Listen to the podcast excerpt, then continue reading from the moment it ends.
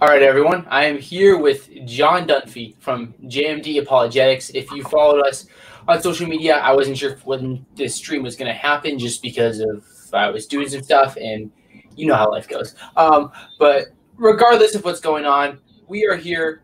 We are going to be talking about some dealing with doubts today. Uh, how's it going, John? Uh, it's going pretty good. How's, how are you doing yourself? I'm doing pretty good. It's been a hectic day, but you know, I'm happy to be here. Always enjoy talking with people about God, so you know, can't complain. Life's good. Um, so let's just just to start off, can you talk a little bit about so if someone doesn't know who you are, what you do, what's going on with John Dunphy at JMD Apologetics? Yeah, so um, I took a little break for most of May, a little April, I think, and I'm changing my curriculi- curriculum I can't pronounce the word. Basically, you know, I, I have I've been doing videos for three years on apologetics topics, and now I want to do more stuff in ministry. Still doing apologetic stuff. That's still my main priority, but doing more stuff with the whole ministry side of you know what it means to run a ministry. So you know, it's mostly an apologetics channel. I've done a bunch of live streams of some some videos on you know answering questions concerning the Christian faith and God's existence and so on. And uh, you know, recently I've gone through a change with these doubts of yeah, I need to make a little bit of a change uh, with my ministry approach. So that's what's going on at JMD Apologetics 101 yeah. right now. Good stuff. Uh, Roxby, Ethan, everyone that's here, how's it going? Um, yeah, so today we're just going to be talking about dealing with doubts. It's just going to be kind of a probably not super like high scholarly discussion, just more of a general conversation. We're going to look at these things. I know John has a big video on doubts coming out at some point. Have any update on when that video is going to come out? I'm hoping next week. I'm like 40 minutes in. Wow. 40. How, how long is the video going to be in total? I don't know. right, there's a lot that could be said. Um, so j- just give us a little bit of an overview. Like what when you, you're looking into the idea of doubts and understanding these things more. What what what's what's the big picture? Yeah, so what I have in mind with this video, I've covered intellectual doubts. I, I, I have not had that many intellectual doubts. I have questions that, you know, most of the time you don't have answers, but they're not significant questions that attack the truth of Christianity. But, um, but this video is mainly focusing on emotional doubts, and those can fall under passive doubts, which I think are issues that people deal with well don't know how to deal with because the church doesn't seem open with actually talking about those discussions in people's lives. And when those doubts come by they don't know how to handle them and they just completely destroy their faith because they weren't you know the ones out there the youth group leaders. You know i'm reading this one book called you lost me and sometimes a big youth group could affect that because oh there's too many people you don't get to know them. And sometimes those going through those doubts don't feel comfortable to reach out and actually talk to people and seek counsel and I, you know, I'm not saying claiming most churches don't deal with that, but like a lot don't and create these passive doubts. And like a passive doubt would be, you know, um, let's take an example relationships. You know, where is God during, you know, you know these times in which let's say relationship fails, and you're like, God, where were you during that, and stuff like that. And there's many other life issues, and people have doubts concerning that. But I think the problem becomes, uh, you know, when you take that doubt and make it an idol in your life and let that control you instead of the goodness of God, and you forget what God has already done for you and what He's done at the cross and so on. Um, another type of doubt would be in, institutional doubts, which would be like sort of you, you look at the church and you're just like, oh my goodness, this place is filled with hypocrites. So it's neither an intellectual doubt nor a passive doubt or emotional doubt. You're just like, really, that you know, you're you're you're claiming this this thing we call the church is claiming to be the messengers for God, and they're acting this way, and that would just cause people to doubt the you know the, either the consistency or like is it even worth it in my life. So you can have doubts like that. So those are three doubts I've been thinking about: these emotional, passive doubts, intellectual doubts, and uh, institutional doubts. Yeah, there's a lot that we can unpack here, and we'll probably discuss as we go through this stream. So, like, I'm curious, like, what kind of like, what kind of inspired this video? Um, I talked about it a little bit, but just you a little bit further and like, what, what's the inspiration behind this this video and everything you're doing regarding doubts? Yeah, I won't go into the specifics, but let's just say I was having doubts myself for you know a couple months and really a year, and I was sort of doubting the goodness of God. Mm. And I ended up finding out no, it was something I wanted, and I treated it as a need in which it wasn't, and I put that need above my relationship with God and worship of God, and because of that, um, that was really what was hurting me. I it wasn't the goodness of God that was missing; it was just me not looking to the goodness of God and uh, you know, I would read a Bible chapter a night and pray, but like that never really helped because I didn't take more initiative with how I how I actually want to live my life and you know live mm-hmm. out what God has for my life and so on. So basically, these doubts. I did pray, and I think God um, did answer those prayers for answers to these doubts. I pray for wisdom every night, and we can get into how wisdom helps and stuff. But you know, basically, some some doubts myself, and because of that experience. Um, experience is powerful. Mm. It definitely changed my mind and my scope of what I want to do. And uh, you know, I've just been talking with other people dealing with similar issues, and it's just like, yeah, this is more clear for me now. Yeah, I mean, I think I think something really important to realize is doubts are so real. They're so common. Like, and it's not bad to doubt. Like, I think a lot of times, uh, you think that once once you've looked into apologetics, some people might be like, okay, well, I shouldn't doubt anymore. I have the answers I was looking for. But I, that's really not the case. Um, and that's more the intellectual side. And obviously, I know you're focusing more on the emotional side with doubts and everything that you've been studying. And that same thing is so true because I think for a lot of people, they, they they typically their first doubts about the faith come through an emotional reason rather than an intellectual. Like it's like, oh, this person broke my heart, or why did this person which could lean more intellectual. But why did this person die, or does God love me? Like something along those lines. So like for someone who that I don't, think there'd be many Christians who would take this position, but for a Christian who doesn't believe that these doubt, like understanding doubts, especially from people like in our generation, is important. Like, what do you say to someone who doesn't think doubts are an important topic in the church? I say there are they're plugging their ears and just um, yapping off what what they believe themselves and not actually taking other people seriously and not staying in according to scripture. Um, I, I would say they're missing the whole point of love and, and ministry itself. And if they're not having doubts, then they either haven't gone through something themselves or like they've deluded themselves in some sense. And I'm not saying they're not Christian, but I'm, I'm I would definitely claim that their mindset isn't in the right place. I mean, Jesus, who's omniscient, uh, he, he dealt with a lot of people's doubts in the New Testament. And like he's God, and if, if, if God takes those doubts seriously, then I think we should. Yeah, I think that's fair. Uh, so, if you're cool with it, I think what we should, what would be good to do is we could kind of walk through these three types of doubts that you talk about, right? Um, sure. It, yeah. Okay, uh, and I saw there's a question. We were skeptical from skeptical mantis. We will do some questions at the end, um, but for now we're just going to do this conversation. We'll get to that at the end. Um, but let's just walk through these through these three types of doubts, go into a little more detail, discuss them. So, to to answer his question, it's between zero and a hundred. All right, fair enough. Um, well, actually, if it's between zero and hundred, then it's actually from one to ninety nine. But um let's just go through let's walk through some of these doubts. Um, let's talk just choose one of the categories to start off with and just let's just talk about it for a little bit. Sure, intellectual doubts. I don't I'm not covering those that much in, in this video. I like how Ravi Zacharias makes the distinction between questions and doubts. And you know, yes, I give it the category of intellectual doubt because if it's not dealt with, it will just turn into something that, yeah, if it's not answered, your confidence in Christianity, you could say, lowers because it hasn't been answered sufficiently. So I one one intellectual doubt I always struggled with. I was taught with young Earth creationism, and I was almost taught as mm-hmm. core and you know part of mere Christianity. It's not by any means. You know, I doubted that. I I would just look at Genesis one and two, and if you take if you interpret them the way young Earth creationists do, which I think they interpret them the wrong hermeneutical approach in ancient cultural context, I, I think contradictions do result from that, and I think they just give ad hoc explanations of that and they assert things in there that aren't in the text, like a, a water dome and stuff like that. But when they're not answered, and a lot of the time, uh, my doubts are always shunned um, when it when it came to that. And like, it wasn't until my youth group leader in high school actually took those doubts seriously that actually led me and gave me a stronger faith. Now, it wasn't any sort of emotional doubts.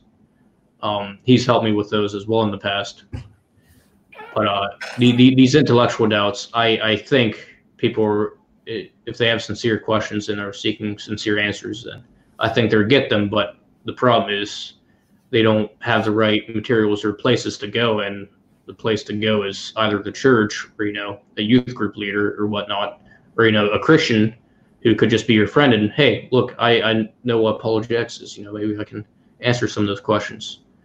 And I, I, I, I think uh, I used to think that intellectual doubts were a very strong reason for why people leave the church, and I'm truly convinced that is probably the smallest reason why people leave the church. I think hypocrisy and these passive doubts um, are more reasons because they never really had counsel because the church didn't make it clear, hey, if you're dealing with doubts, you can talk to us or develop friendships, and that that's very important. And I and because they treat it like an institution almost, then that the that friendship in Christ and so on just becomes irrelevant to them in these doubts. But um, yeah, I would say intellectual doubts are questions, not actual doubts in the sense of you're you're doubting like the goodness of God, you're doubting God's faithfulness. So there are doubts that result from questions in that sense. So I, I would I, I would accept Ravi Zacharias' distinction there, questions and doubts.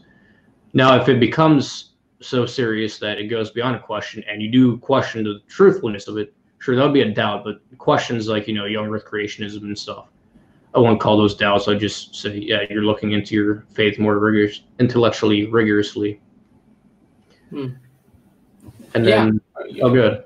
Oh no. Were you gonna transition to the next type of doubt, or were you gonna? Oh no, you can ask questions about intellectual doubts and stuff. Yeah, I just had a couple thoughts, but one of the things you you brought up was really interesting was the whole young Earth creationism thing because it's kind of like for me it was a similar idea. I mean, so I didn't really grow up in a household that really like was like promoting that or like a church that really I don't know really like I never really under looked into these things much before uh, right after 10th grade is when I started looking into these things and I thought for about a year that all Christians were young earth creationists because I just didn't know where to look. Um, like my only, literally the only places online that I, like I couldn't. This was like probably this would have been like three or four years ago now. I wouldn't. I you could if you asked me like four years ago who's William Lane Craig, I'd have no idea who you're talking about. So, um, it's like I think with intellectual doubts, a lot of it's just pointing people in the right direction with where to go. Because for a lot of these common things that we first we we, we first come up with, like what about young Earth creationism or the problem of evil about what about what about people who who didn't never heard the gospel. You know some of the most common things that we think of in the intellectual circles there's really good answers. People just don't know where to look. Like i see that a lot. Yeah and i think you know not enough churches have apologetics but i think more people more churches have more apologetics and classical apologists actually give credit for. But maybe it's because of their work that more people have apologetics. But as you were talking about there I never even heard of William Lane Craig. And like when I was blown away by this idea of old Earth creationism and a local mm-hmm. flood and all this stuff by Hugh Ross, my mind was just I didn't know what to make of that. Because like all I was taught was young Earth creationism. Uh, literally, I, I, didn't even hear about these ideas until uh, what I was like 16 or 17, mm-hmm. maybe even 15. But um, at first I challenged it because you know I, I was I was I won't say indoctrinated because well, one church I went to for a while, they were a bit that way, but my parents never really indoctrinated me. Mm-hmm. But um, you know, it was definitely shunned if you had these intellectual doubts, and I, I don't think those are the right ones to shun. I definitely don't think emotional doubts should be shunned at all. But if you if you let that control you, and now you just question the goodness of God on a universal scale because of this uh, one thing you didn't get, or you know, this one need you have. Now, obviously, I'm not. There, there are cases in which you know someone dies, a loved one dies. I would never say that on that level, but let's say you know maybe dating just fails. Like it's pretty ridiculous to just start doubting God's faithfulness and goodness and so on because of that. Uh, if you let that control you, like obviously the emotions are fine to go through for for a week or two or whatever, but uh, if you let that control you, then That's where the problem comes in because you're putting emotional needs above God. And God is really the one thing you do actually need, and the only thing, well, not the only thing you need. You need, you need family, friends, food, shelter. God cares about those things. So, yeah. Uh, before we transition to like kind of the emotional doubts you've been talking about, uh, one thought on intellectual doubts that I kind of thought of is I remember uh, heading into my senior year of high school, I read Evidence That Demands a Verdict, and that was the first time ever I read about these like different theories about Genesis, and like my mind was blown. I was like, wow, there's like this gap theory and theistic evolution, old earth creation. I'm like, there's so many different things. I'm like, wow, this is actually like crazy. Like my mind was blown because it's just things that we don't see in church. And I mean, I don't know where, where you're at church wise, like we really don't have many churches that have Sunday schools or like some, it's like usually like you go there, you get the sermon, and you know it's just it basically. Um, that's the church structure, at least in central Pennsylvania for the most part. Um, but yeah, emotional doubts. What what would you say to someone who's kind of like going through these emotional doubts, where they had something happen in their life, where they just like question God's goodness or something along those lines? Like, what do you say to someone who's going through something like that? Yeah, it really depends on what it is. If it's something very low and like something you, you need to just get over, I wouldn't tell them that at first, but like I'd just be a friend to them and, you know, give them advice and, you know, be there for them and actually care and, you know, develop that loving relationship and so on. Not because I have to, but because I care. And I've done that with a few people recently, and it is actually fulfilling. Um, let's see here. Uh, I would say don't doubt the goodness of God. I would almost say doubt the confidence in yourself and your own understanding of what you what you take this doubt to mean for you. I know people who think, yeah, I, I believe there's supernatural things. I believe there's complete evil and complete good, and the complete evil, you know, punishes me. But yet, you know, everything has a reason. You know, I would just ask questions. You know, I do it in a sincere way. I'm not. I don't challenge their beliefs. I just ask them to, you know, just think outside the box for the second. And it's it's helpful, but you know, it really just depends on where they're coming from. If it's completely emotional, I don't bring up apologetics. I just develop that friendship and mm. I'll share scripture and God's love and what God has done for me and so on. And you know, testimony works better with other people. Um, I wouldn't say, you know, because of my testimony, testimony or other people's testimony, you should become a Christian. I'd say look at the evidence for yourself and make that conclusion for yourself. And any questions you have, uh, you're more than welcome to ask people like me or Zach. But uh, again, context, but always you do it in a loving, gentle, respectful way. First Peter three fifteen, and uh, and also I would help them with their physical needs. You know, Christians are dualists and are just like, no, spiritual is all that matters. No, your physical needs, your material needs matter just as much. Because yeah. if that wasn't the case, we won't be body and soul. Mm.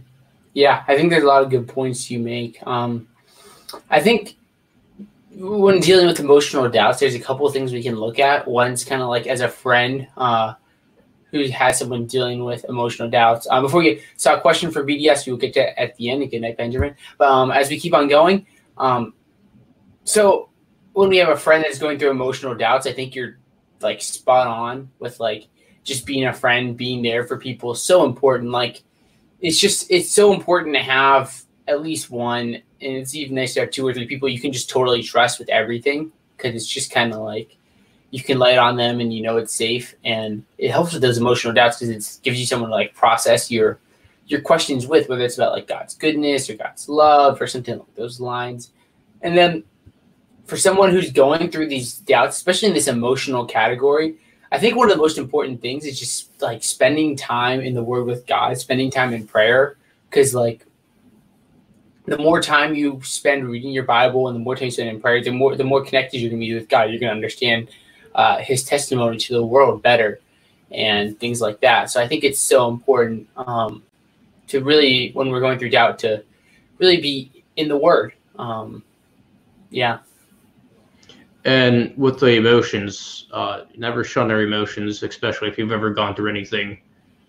Um, recently, I've had people shun some emotions I went through and you know people from that point of view they're either hurt with god or you know just claim to be you know yeah i'm a christian then when they do that it's just like no you're relying on your own understanding and what you take to be the right method and how to deal with people like that.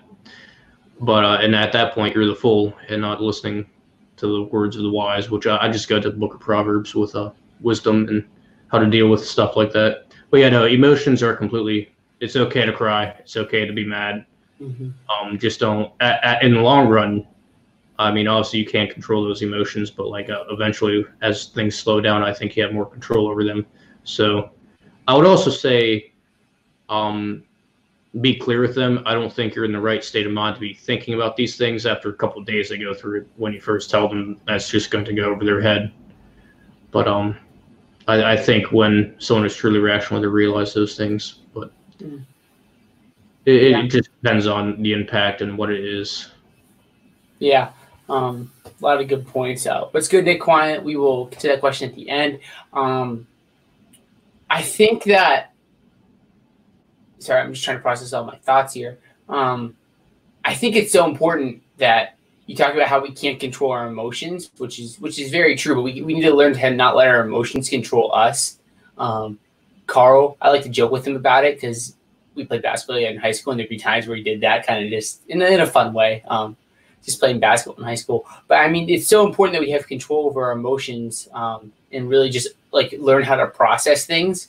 Because like if you don't to control your emotions when you when you're going through doubts, you may just get angry or frustrated. And You know, you'll put that out on someone or something that doesn't deserve the output of your emotions. So knowing how to like distribute your emotions is such an important thing uh, when dealing with doubts and knowing that like when you when you feel sad or when you feel angry, like not not just to um, in it's Philippians it talks about casting our anxieties on God. Um, and yeah, so like just like knowing that we can put our frustrations on God and we don't have to carry them all on our own. I think is a really important thing to understand. And you know, recently I thought I was a lover of wisdom before and then I realized no, I just knew what wisdom was, but true wisdom is actually applying it to your life.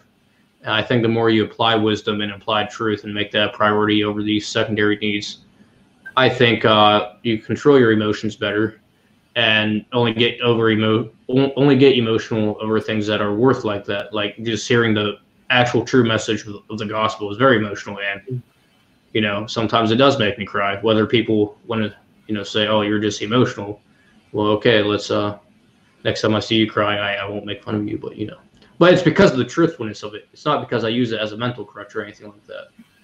Hmm. Yeah, a lot of good points. Is there anything you want to add in this section as we talk about emotional doubts before we transition to your third and final category? Yeah, um, I won't say th- those are my only categories, but right now they are. But um, you know, I just meant, mentioned a mental crutch, and this may offend some people, and that's not my intention.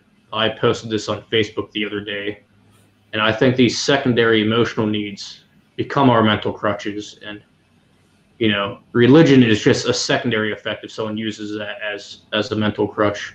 I think we let our emotions control us, so we don't have to do in depth thinking about that. If you let them control you in the long end, but um, I, I, I think those become the idol and crutch in our life because that's almost the only way you know how to deal with it if if it controls you basically. And you don't see counsel and others who are in the church or you know just even good friends. Like i i'd give the same advice to atheists and non-believers. I i wouldn't say some of the points i make is purely in a christian context. I think christians probably deal a little bit more since they believe in the goodness of god more. And when it happens to them they're just like you know it's a it's a test of faith. All the atheists they probably just was just like yeah I went through these doubts. I just don't believe in the believe in God because I doubt His goodness or whatnot, or you know maybe intellectual reasons.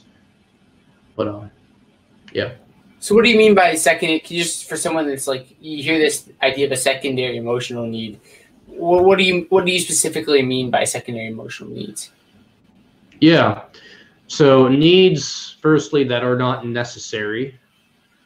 Um, the best example that comes to mind is our relationships in the eros sense. The other three loves in the four loves, I think, are need loves. I think you need friends. I think you need love of things, and I think you need family uh, and agape love. Agape love is God love, but eros, strangely enough, is not the one thing you want. And if you treat it as a need, that becomes an idol in your life. and you let that control your life. And when you're in that search, it, your search is going to be tainted while realizing, no, this isn't something I need. It's something I want because it's a good thing. I have to do this the right way. And I would just say that's one of those little, it can become very emotional and it does, it rules your life. And that's a secondary emotional need um, that I think many people put above God. Yeah, good stuff, man. You want to transition here to your, your third category that you have in your video about doubts? Sure. Um, yeah, and I don't know if I'll go into this into the video. Maybe I'll do a separate video on church hypocrisy, but you know, I I see many people who claim to be Christian, and then they just lie to you, lie to you like right, like right to your face, and you have many conversations about theology and philosophy and the goodness of God and the Trinity and all this stuff, and then they have this type of shallow faith in which they either have an inch wide faith in which you know yeah i'm a christian because i was raised that way or you know i've had good stuff happen in my life.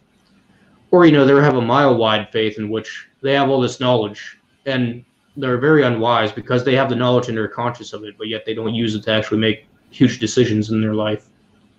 And because of that i think those who have the mile mile depth knowledge of faith who don't treat it as a faith just have this shallow faith and develop this type of arrogance because they have all this knowledge per se that they can talk down to others who act who act in a way that isn't wise to them their own understanding. And you know that's where i think some people will shun other people's emotions and so on.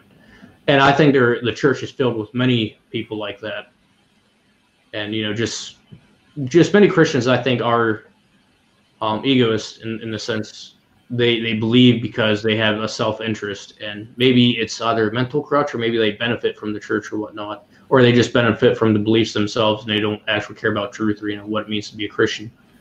And I think the church is filled with many of those. And yeah, I you know if it can cause doubts in the institution and therefore you know not maybe not the truthfulness, but you know the application of it to my life because it's just like these people believe this and yet it's not they're not actually applying it to their life. And it's just like why would maybe if it's maybe it's true but like why would if it's this you know pragmatically useless here since you know the hypocrisy is real then how does it even apply to my life? Why should i live my life that way? And i think i think it would cause it would almost be like the transition from belief that to belief in you know. Mm. and because of those hypocrites they cause doubts in that sense not you know this you know well not challenging the goodness of God or know whether God actually exists, but you know the, the sort of middle ground. And uh, firstly, I think a way is apologetics to help deal with that because you literally address the church, the hypocrites in the church with apologetics, but just good doctrine and actually good application and making it relevant to people's lives. And the church, the church focuses way too much on hell and the afterlife a lot of the time and misses the point of the gospel. The now, how does this help me now? And why should I why should I act as Christ did? Because the church will ask, you know, what did what would Jesus do? It's just like, no, what did he do, and how how can I apply that in my life, mm-hmm. and how can you know I I follow God and so on, pick up my cross, and I think I think a lot of this results from the prosperity gospel, and uh, you know, who who's the dude with the twenty million dollar plane? Is that Osteen or Copeland? No, no, no, Copeland. Osteen, I thought Osteen was bad. Copeland is just, oh my goodness. like a man worth 300 million, I think. It's just like, yeah, that's not, that definitely comes off as hip. And, you know, I got no problem. I, I, I think the Bible allows for richness, but, um, because I think, you know, the eye through the eye of the needle, Campbell bit is talking about if you make the riches of your life an idol then um and that would almost possibly be an emotional need because you need this to be happy and it's just like happiness you're seeking and you're seeking it in the wrong place. And because you made it your idol and not search for it in the right place aka god or just truth or life itself. And good i think everyone knows good. I think everyone can know truth and virtue. And i think people can apply that. And that's why i think many non-believers can be happy in this life. Um but yeah just with all the hypocrites like andrew copeland i think who has all that money and doesn't, you know, actually use it for the church almost or actual ministry. Mm. I, I think that just puts a lot of bad taste in people's mouths. And you know, you can almost view racism as the same way. You know, maybe just a few people who happen to be that race do, you know, crimes or whatnot. Then all the stereotypes start. I think we have that with the church. Just look at the Westboro Baptist Church. Twelve people paint the gospel as this hateful message that God just God made all of us just to hate us because we sin. It's just like no, God actually God actually wants you in this relationship, and that's why he gets upset because you've you've lost something. He doesn't need to. He didn't need to die on the cross. There's nothing necessary about that. In fact, it almost seems illogical because you know justice would say, yeah, people sin. Um, you know, you rendering one's one's due, but yet we're not rendered that for some reason. And that's honestly, you know, the Trinity is confusing, but that boggles my mind even more just thinking about the whole message of the gospel. Mm. There's so many like good points you bring up here. Um, a lot of interesting stuff to talk about, and I think this is probably the, one of the mo- the more common objections you'll see against Christianity as a whole. You say you're, you're pat this pastor, or this elder, or this priest, or whoever is a hypocrite because they're doing this and they're preaching the gospel. I think this is something that's just so like just real. Um, there's a lot lot to be said. I'm curious, like, what are your thoughts? Um, politics, obviously, it can be sticky, and you probably it's. Yeah. I think it's hard yeah. to comment on politics without making somebody angry. Um, you know, um, I, I I I love that you brought up politics because my mind was going the same place. People treat religion and the church just like how they treat politics, because one person because you've made this idol, you you identify as a Democrat and almost put your entire identity in that, or conservative, or you know, libertarian, and put your identity in that. And whenever someone from the other side makes this bad, um, you know, does something bad, you treat all Republicans or Democrats that way, or libertarians or liberals. Um, you know, I, I, I do take certain political stances, but I, I value truth more than politics, and people value that almost identity point they make for themselves over truth and that's why I think we have a lot of corrupt people in politics. But uh, yeah, that's sort of my view on politics. I'm I'm more of a classic Plato's Republic. Let's have a philosopher king or a virtuous one to control his stuff. But honestly, that's not going to happen anytime soon because most people aren't like that. And people who want power, um, have that much power usually aren't virtuous in the first place. Yeah, I mean, I think there's a lot of Christians that if they were as passionate about God as they are about their politics, we'd have a lot more souls won for Christ. Um, yeah, I think it's almost because that love of politics, it becomes just like you're a Christian, but yet you almost agree with certain political views that disagree with you know Christian doctrine. There's aren't. I, I honestly do think the right probably aligns more, but like the way people on the right are hypocrites, I think almost because they identify with those Christian values that they supposedly hold that almost causes more hypocrisy in the church because you know I, I think a good example eh, you want, I'm not going to give too many political opinions because for some reason political opinions is diminished more than religious opinions.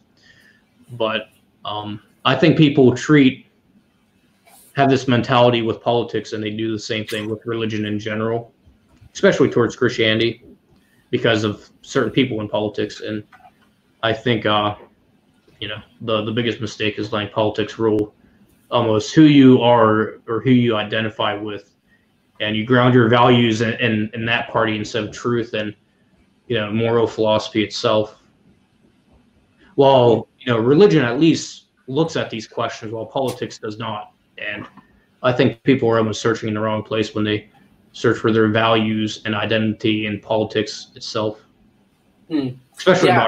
politics I think that I don't like I don't like talking about politics, especially like on stream. But I mean, personally, with my my, I don't really do a lot with politics. I just vote, which I mean is probably the most important thing you can do regarding politics. Um, but I mean, what, the way I approach politics is just simply the question: what best advances the gospel? Um, sure. I mean, like to me, the gospel. And I think the Christians they should say the gospel is the most important thing. So I kind of just look at it what best advances the gospel. Um, so one of the I, I think one of the most challenging things we have to deal with, with um, especially with engaging people in our generation, is sh- showing them what Christianity is. Like, so to further illustrate, like uh, we uh, the, the murder of George Floyd, all the stuff that happened afterwards and there were Christians who were saying Black Lives Matter and posting the black squares and people were going after them and then there are people who were saying all lives matter and ignoring the black lives matter and christians were going after them and the non-christians who support the movement which is just about everyone was go were going after them as well. And like we just have this like bad stigma almost. Like it seems like there's a lot of people look at this and they'll say christians aren't really concerned about um, african americans and social injustice which, which which which christians are like but i think sometimes we can give the appearance like um, some people can give that appearance that they just don't care with the way that they say things because they don't really realize like what it might look like in someone else's eyes. So like it's, it's a very complex issue. But how do you think as Christians we should like approach like um, reaching these people that may say Christians are a bunch of hypocrites who don't support Black Lives Matter and they don't like black, which obviously is not true, but it's something that people think about Christianity based off of their interpretations of what some Christians said. So where where do you go with people like that? Like, how can we show the love of Christ to them? Yeah, so I think the biggest issue is this idea of tribalism, and uh, there's a book I've on my on my bookshelf called Hidden Worldviews, and they almost go through like eight worldviews people hold to in Western culture, but you identify with this particular notion or group. You can take Black Lives Matter for example. I think they have the right message. Yeah, racism is bad. It's literally just a genetic fallacy. It's a logical fallacy. So like, but logically it's bad and morally it's bad. But um, I, I think a lot of the time people who support that group and are in that group treat it as only Black Lives Matters because they shun other people. Because I'm white, I can't have bad experiences apparently or complain about those. I don't think we should ultimately complain about things that we can't control or even control ourselves because I think that just makes things worse. And I, I my proof for that is just look at what happened. Look at people's reactions to the whole George Floyd thing. They're complaining about things that they really can't control, and yeah, it's an injustice. And you know, I, I think these riots and well, looting is never justified, no matter what. Um, I think, especially if you're looting stores that aren't, you know, institutional, just local businesses. That that's just ridiculous, and people like that need to be prosecuted. But I, I, I think I think if let's say because I, I, I watched a great movie. I forget what it was called. It was with Michael B. Jordan, not the basketball player, the actor. I used to think that Michael B. Jordan, the basketball player, played uh, Killmonger. I I, I wish. I wish. But um, uh, I think it was called Mercy. I, I have no idea about movies. Yeah, so he, don't he's ask a me. lawyer. He's a lawyer, and they go through all the corrupt, uh, um, the the corrupt court system of Alabama, and the pure interracism in there. And like, it's a great movie, and you know, it's based on testimony, you know, actual cases and so on. Like, people should be rioting over that stuff in Alabama, not over one injustice. And they haven't even gone to court yet. I would be like, yeah, let's definitely protest. Well, protesting is fine, but riot would be necessary with the Minneapolis um, police station at that point if and the court system if the if the court system went through and you know gave them an innocent verdict because of their police status and at that point it's just like yeah no that's injustice and at, at that point i think rioting and protesting is necessary in that area don't affect other areas and don't make it a nationwide problem it's obviously a corrupt thing in the station or the police station itself or whatever, or with just the individuals. I think people are drawing way too many conclusions. And just to get to, to my main point, I think people rely on their own understanding of things and do not look beyond their scope of perspective. And that's just the whole idea of relativism and uh, pluralism. Look to your own understanding and what suits you best and how you perceive reality. Don't look into a different perspective and see if there's absolute truth and a way I should live my life. No, I should live my life I want to live it and not live it how I should. And I think because of that, you just get all these ridiculous ideas that pop out. And, you know, the internet is not a good idea for that. And all these ideas just spread over. And you can start a movement like this. I mean, just look at the past two weeks. I mean, because imagine if this happened early 2000 in which the internet wasn't really a thing yet. I, I think there would I think there would be a lot less controversy because bad ideas can get out fast. I'm not saying don't protest like at all, but rioting in other towns like my own Pittsburgh and affecting other people, many black officers who have been killed and many other, you know, people who have gotten hurt who did nothing to deserve that and these loots, riots, and everything, and burning buildings down, I, I, I think it's, it's just morally wrong at that point. And I think people just make these idols. I think they make their self understanding an idol. And at that point, you're almost willing to believe anything that sounds good to you. And that that's that's dangerous. And I think that's almost how um, just bad societies happen. How most most sin happens. And again, yeah. it's a sin issue. It's, it's a problem with the individual, not well, the whole collective group. Humanity overall is sinful. Um, I won't obviously make one race or not. I think the entire human race is sinful at one point, and it will always be sinful if not seeking God and seeking their own understanding. But um, I, I, I think foundationally, if people have self understanding as that, I, I think it leads to think stuff like this. Did I answer your original question, or did I just go I, the place? I think you did, and then kind of went off a little bit. But I mean, you know, you don't. There's there's no there's no script here. You know, we can talk about anything. Um, I just think on what you said. I mean, I think people take advantage of good intentions, and I think that's kind of what we saw with the riots. Um, but I mean, let, us not get into that because that's sure. talking about doubts. Um, before we go into Q and A, do you have any last thoughts you want to give before we answer a few questions? Yeah, if you're going through doubts, don't rely on your own self understanding because you're not in the right mood to be thinking about truth and the goodness of God. Seek counsel, especially if you're a Christian. Go to your local church, and if they don't help, then seek other friends or Christians who, who are close to you. Um, especially if you're in a youth group, definitely talk to your youth group leader. Try and develop that relationship let me tell you, when you rely on your own self understanding, I think that's when depression and anxiety, if it's not like a biological thing, I think if you just focus on those doubts, I think that just results from that. Uh, don't let the doubts control you. It's okay to cry. It's okay to go through the emotions. I've been there. Everyone has at one point, but you can't let it control you. Don't doubt the goodness of God. And at this point in your life, you have to make a serious decision if you're intellectually convinced, of course don't let emotional doubts uh, control your intellect because that that's also very bad. Um, make the important decision: should I follow Christ and actually um, give that a go? Since I'm at the worst time of my life, should I be Job and place my faithfulness in God, even though all this horrible stuff has happened to me? All right, man. Let's look at some Q and A. I see three questions, and if anyone wants to, wants to add anything, feel free to ask it and uh, we're going to go for about 60 minutes max is kind of the plan because StreamYard free plan. Uh, Skeptical Mantis, back to the beginning. Uh, I'll let you answer first, John. I'll kind of add stuff at the end if I see uh, something that he's added. Um, he says, "How strong is your confidence in Christianity on a scale from zero to 100?" Yeah, the problem with these Pine Creek uh, Pine Creek questions are is this talking about on an intellectual level because he does not believe that it is all purely intellectual and philosophical and so on. He thinks it's mostly emotional. Then he asks people the, these types of questions, and it's just like, were you talking about their emotions or intellectually convinced? So, am I subjectively convinced and satisfied with Christianity? And is my confidence in the confidence in the sense of my trusting in that, or are you talking purely intellectual? And if my intellectual is just excuses for emotions, then you know you have to clarify that. But for me, I'll say intellectually, I don't know, 85, 90% maybe. If I had to go lower, 80%, if that.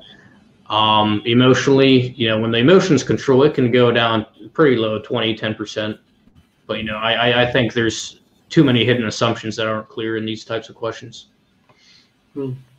Okay. Um, I mean, if we're gonna give quantify it, I mean, I'm probably in the high 90s. I mean, there's times where I'll dip into like you know 50, 60, 70, 80. But I mean, I think when you go down there and you doubt and you find the answers to these questions, it just strengthens your faith. Um, BDS says, "How's it going?" Says, "Isn't the problem of hiddenness a common source of doubts?" It it almost is the number one source of emotional doubts because you pray to God, and because you've made this an idol. Um, you let that control your life and it blinds you and i think you know god is hidden to me now i think you've made god hidden to yourself. Whether consciously i think most of the time it's unconsciously. But because that decision you made it, it results from that. I think people's epistemologies are tainted with this bad foundation of emotions.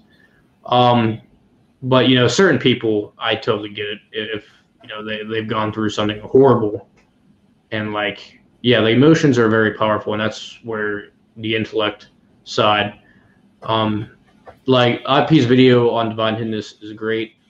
I don't remember how he deals with it emotionally, but like just blowing it off as oh, it's just a subjective argument from it's it's the atheist argument from testimony. Yeah, when it's the Matt Dillahunty approach, sure, but these are serious issues, and I think at this point, um, they're not in the right state to be thinking about you know the intellectual questions. I think they need to deal with the emotions first, and then actually look at it if those doubts are still there on on this or questions. I would say on this level. All right, let's keep going. Uh, Nick Quient, what's up, Nick Quient? Shout out to the Synergist podcast. He says, uh, "This is a big question. We've spent a long, long time talking about it, but let's try to keep it kind of short-ish." Um, uh, he says, "How how does anxiety and depression impact doubt?" I think it speeds it up if uh, um, I, I think it definitely makes it worse and speed speeds it up. You know, some people like David Wood, um, you know, with how he is, he just doesn't care about things like that. It's just like it doesn't really affect him that much. He's almost purely intellectual. Um, but with people with this, I, I think because of that, then they just start down the goodness of God because they have this in the first place.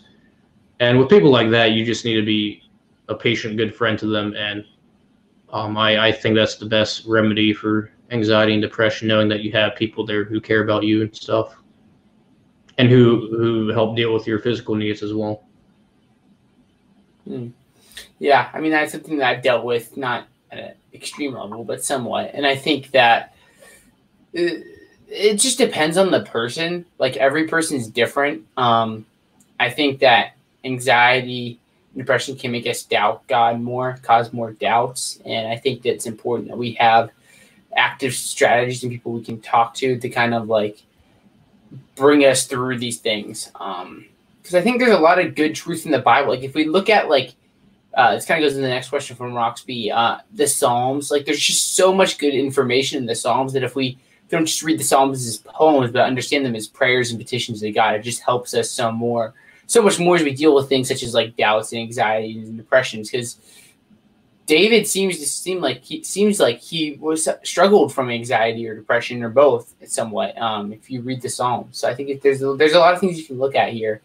Um, very real important objection. Uh, you have, did you have a thought you wanted to add on that?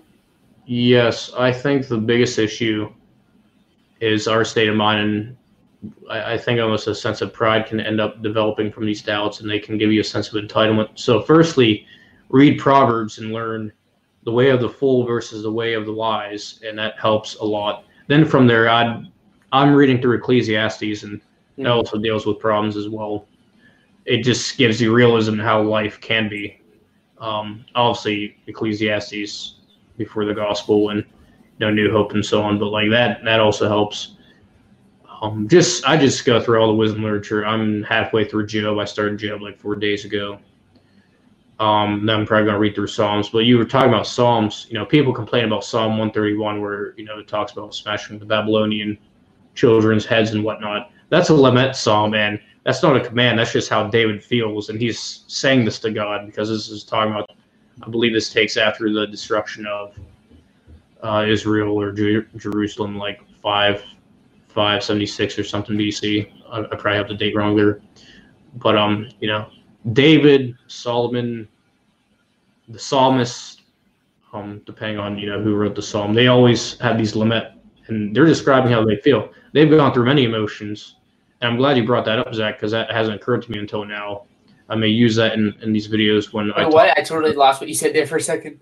Oh, I'm glad that you brought up the psalms because oh. you know remind me of lament poems, lament psalms, and you know crying out to God in your times of need. And many Christians fail to do that and a lot of this video is going to be dealing with doubting Christians, but like a lot of it will apply to some of those who have doubted and perhaps may give them a reconsideration to rethink those doubts. Mm. Um, but yeah. Yeah, uh, let's keep going. Uh, probably get two more questions in here. Uh, Roxby says, "I'm struggling. If you are struggling with trusting the goodness of God, what are some passages you go to?" All the wisdom literature, the Gospels, trying to think. Uh, maybe Paul, maybe second, first and second Timothy, since Paul is in, I believe the Roman um, he's either in he's either in his prison home in Rome or is in prison himself because those are the letters I think typically dated before you know he's beheaded in 66 or you know between the late 60s AD. So you know when he's going through those times of need, there's some stuff that can be dealt with in there. I think Philippians would be a good passage or a good book. I mean, most of the New Testament. James is James is basically the Proverbs of the New Testament. Um, mm. and also Genesis one through three, what God created was good, and remembering what what God created and how it how it fell through this first doubting of God, when he doubted the goodness of God, Adam and Eve ate the fruit, and because they doubted, oh, maybe this serpent is right, maybe God just doesn't want us to be like him, so let's be like him. And that egoism, that self interest, that almost emotional need of wanting to have more power, you could say, um, resulted to almost where we're at now. Yeah. All right. Um, let's go through.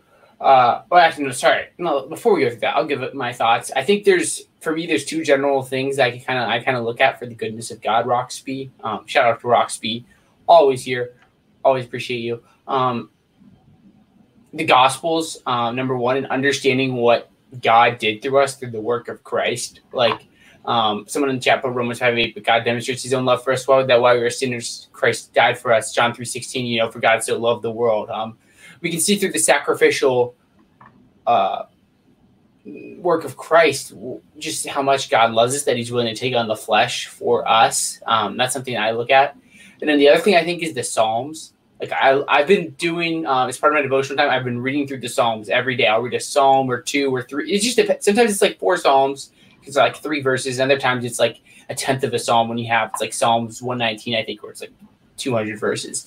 Um, and just reading through the Psalms, you see David have this like very real struggle with trying to um, like feeling like God's gone and has abandoned him at the same time praising God and loving God always. So I think there's two things that I like to not just read but also memorize. I think memorizing scripture is such a powerful tool um, Christians. Um, can I add one more thing? Go for it. Just don't read it to deal with your need. Read it and how I should change my life, and you know actually apply it. Because I think a lot of Christians will just read scripture and pick one verse or two verses out that suits them with their need, emotional needs almost, and then go from there and that's almost a shallowness faithfulness i was talking about before they don't actually apply it to their life decisions and you know how how they should basically and i, I think that's almost another result of all these emotional doubts because they they aren't applying it consistently mm. and to be fair i mean it's almost not their fault with how the church teaches hermeneutics but yeah uh, last, well, this will be the last question we go through. Appreciate everyone's questions. Benjamin Bethel, how's it going, Benjamin? Uh, he says, how can I get an answer from God? Because when I have questions about my personal life, how can God answer me back? Because I get nothing reading the Bible. Yeah, I, I can totally get that. Um, don't expect a direct voice because I always used to pray for that. And you know, um, I think Christians who claim that need to have their brain examined. My own personal opinion that that's harsh, but like no, God doesn't communicate that way. Um, I'd say, firstly, look at the Bible and see if it's true. And if it is true, that's God's answer to you. Well, I think God uses things that are relevant in your life on His own timing, of course. Um, so patience is very important. I learned this recently. Um, let me look at his question some more. I think people use as people like you've been watching our streams a lot, and maybe God is using us to give you answers to these questions. Mm. Um, I, I, I think God definitely uses people. I think that's just clear through the gospel. Um, yeah. So it, it, yeah, I, I don't know the specifics of like your personal life, Benjamin, and you know those are yours. But I, I just say to keep seeking truth and start with the dude who claimed to be the truth, Jesus, and see how see how is it how his words can change your life. And I, I wouldn't look for a voice from God. I'd look to what I believe He has revealed to us, and mm. should be our main source. Yeah, I think there's a lot that you, you could say here. Um, a few things, Benjamin. First thing I would say, I mean, I don't know what you are doing, but the first thing I'd say is give it to God. Like whatever you have going on, just give this to God. Like if you're, what if it's a doubt or a, or a relationship you should be in, or I don't know, whatever, whatever's going on, just give that to God. Just say, God, I'm giving this question I had, I don't, I don't know have an answer to to you, and I'm gonna put this on you. Um, it's just cast all our anxieties on Him because He cares for you. Um, so that's the first thing. Second thing I would say is talk to people you trust. Like whatever this question is, fine, whether it's a pastor or a youth pastor or a Christian friend, find someone who has a relationship with God that you can like talk to about this this whatever whatever you have going on. And the third thing I say, I've I, have i have been harping on this a lot this stream, but read the Psalms. Like there's just there's so much good information in the Psalms. Like David, um, who God brought him like God got David out of a, a field, field feeding sheep, and God worked so much in David's life, so um, so obviously, and and he still struggled with doubting God. Um, and questioning God's goodness and God's presence and things like that. So read the Psalms, get get get in the mind of David, and you can I think it can help you a lot um, through these doubts. Um, John, it's been a great conversation, man. Uh, any last thoughts you can add and plug all of your stuff, your Twitter, YouTube, Facebook, anything you want to know for people who want to follow you and John Dunford. Um, any social media thing you can, you can think of, it's always JMD Apologetics 101, except on Twitter without the 101. Um, i if people are having doubts, they can always reach me on social media, message me on on there a lot, mostly for ministry stuff. Hey, I I want to do this because I care for people, mm-hmm. and after experiencing it myself, I hate people. Just the thought of people going through that, um, you know, it makes me care and want to help people. And any way I can help is, is you know satisfying to me. But um, wait, uh, my my video will be more structured. So like, I get, I'll usually give answers. I'll give a lot of good thoughts and stuff, but like I don't usually have it in a list format or you know a structure itself. But um, I, I'd say wait for this video and um, take God more seriously in your life. And I, I'm not saying people haven't, but like in these times, you have to. And I think God meets us at our worst. I think. I think we see that with Job. Yeah, man, it's been a great stream. Uh, thank you everyone for tuning in. BDS, Roxby, Sahi, Luke, Benjamin, everyone else who's been here. Uh, we'll see you guys on Monday. I'm going to be talking with Eric Hernandez about the philosophy of the mind. Should be a lot of fun. Um, but that's it for now. If you're new here, you can follow us at A Apologetics on Twitter, at Here Apologetics on Facebook, Instagram, and uh, TikTok. And you that is it. And if you want to, you can support us at patreon.com session here in apologetics. We are only, I believe, $175 away from fully funded. So that's really exciting. Um, that's it, everyone. Thanks for doing this, John. It's been a lot of fun. Really good conversation, man. Definitely. And Spartan theology, you missed a good one, my boy. God bless.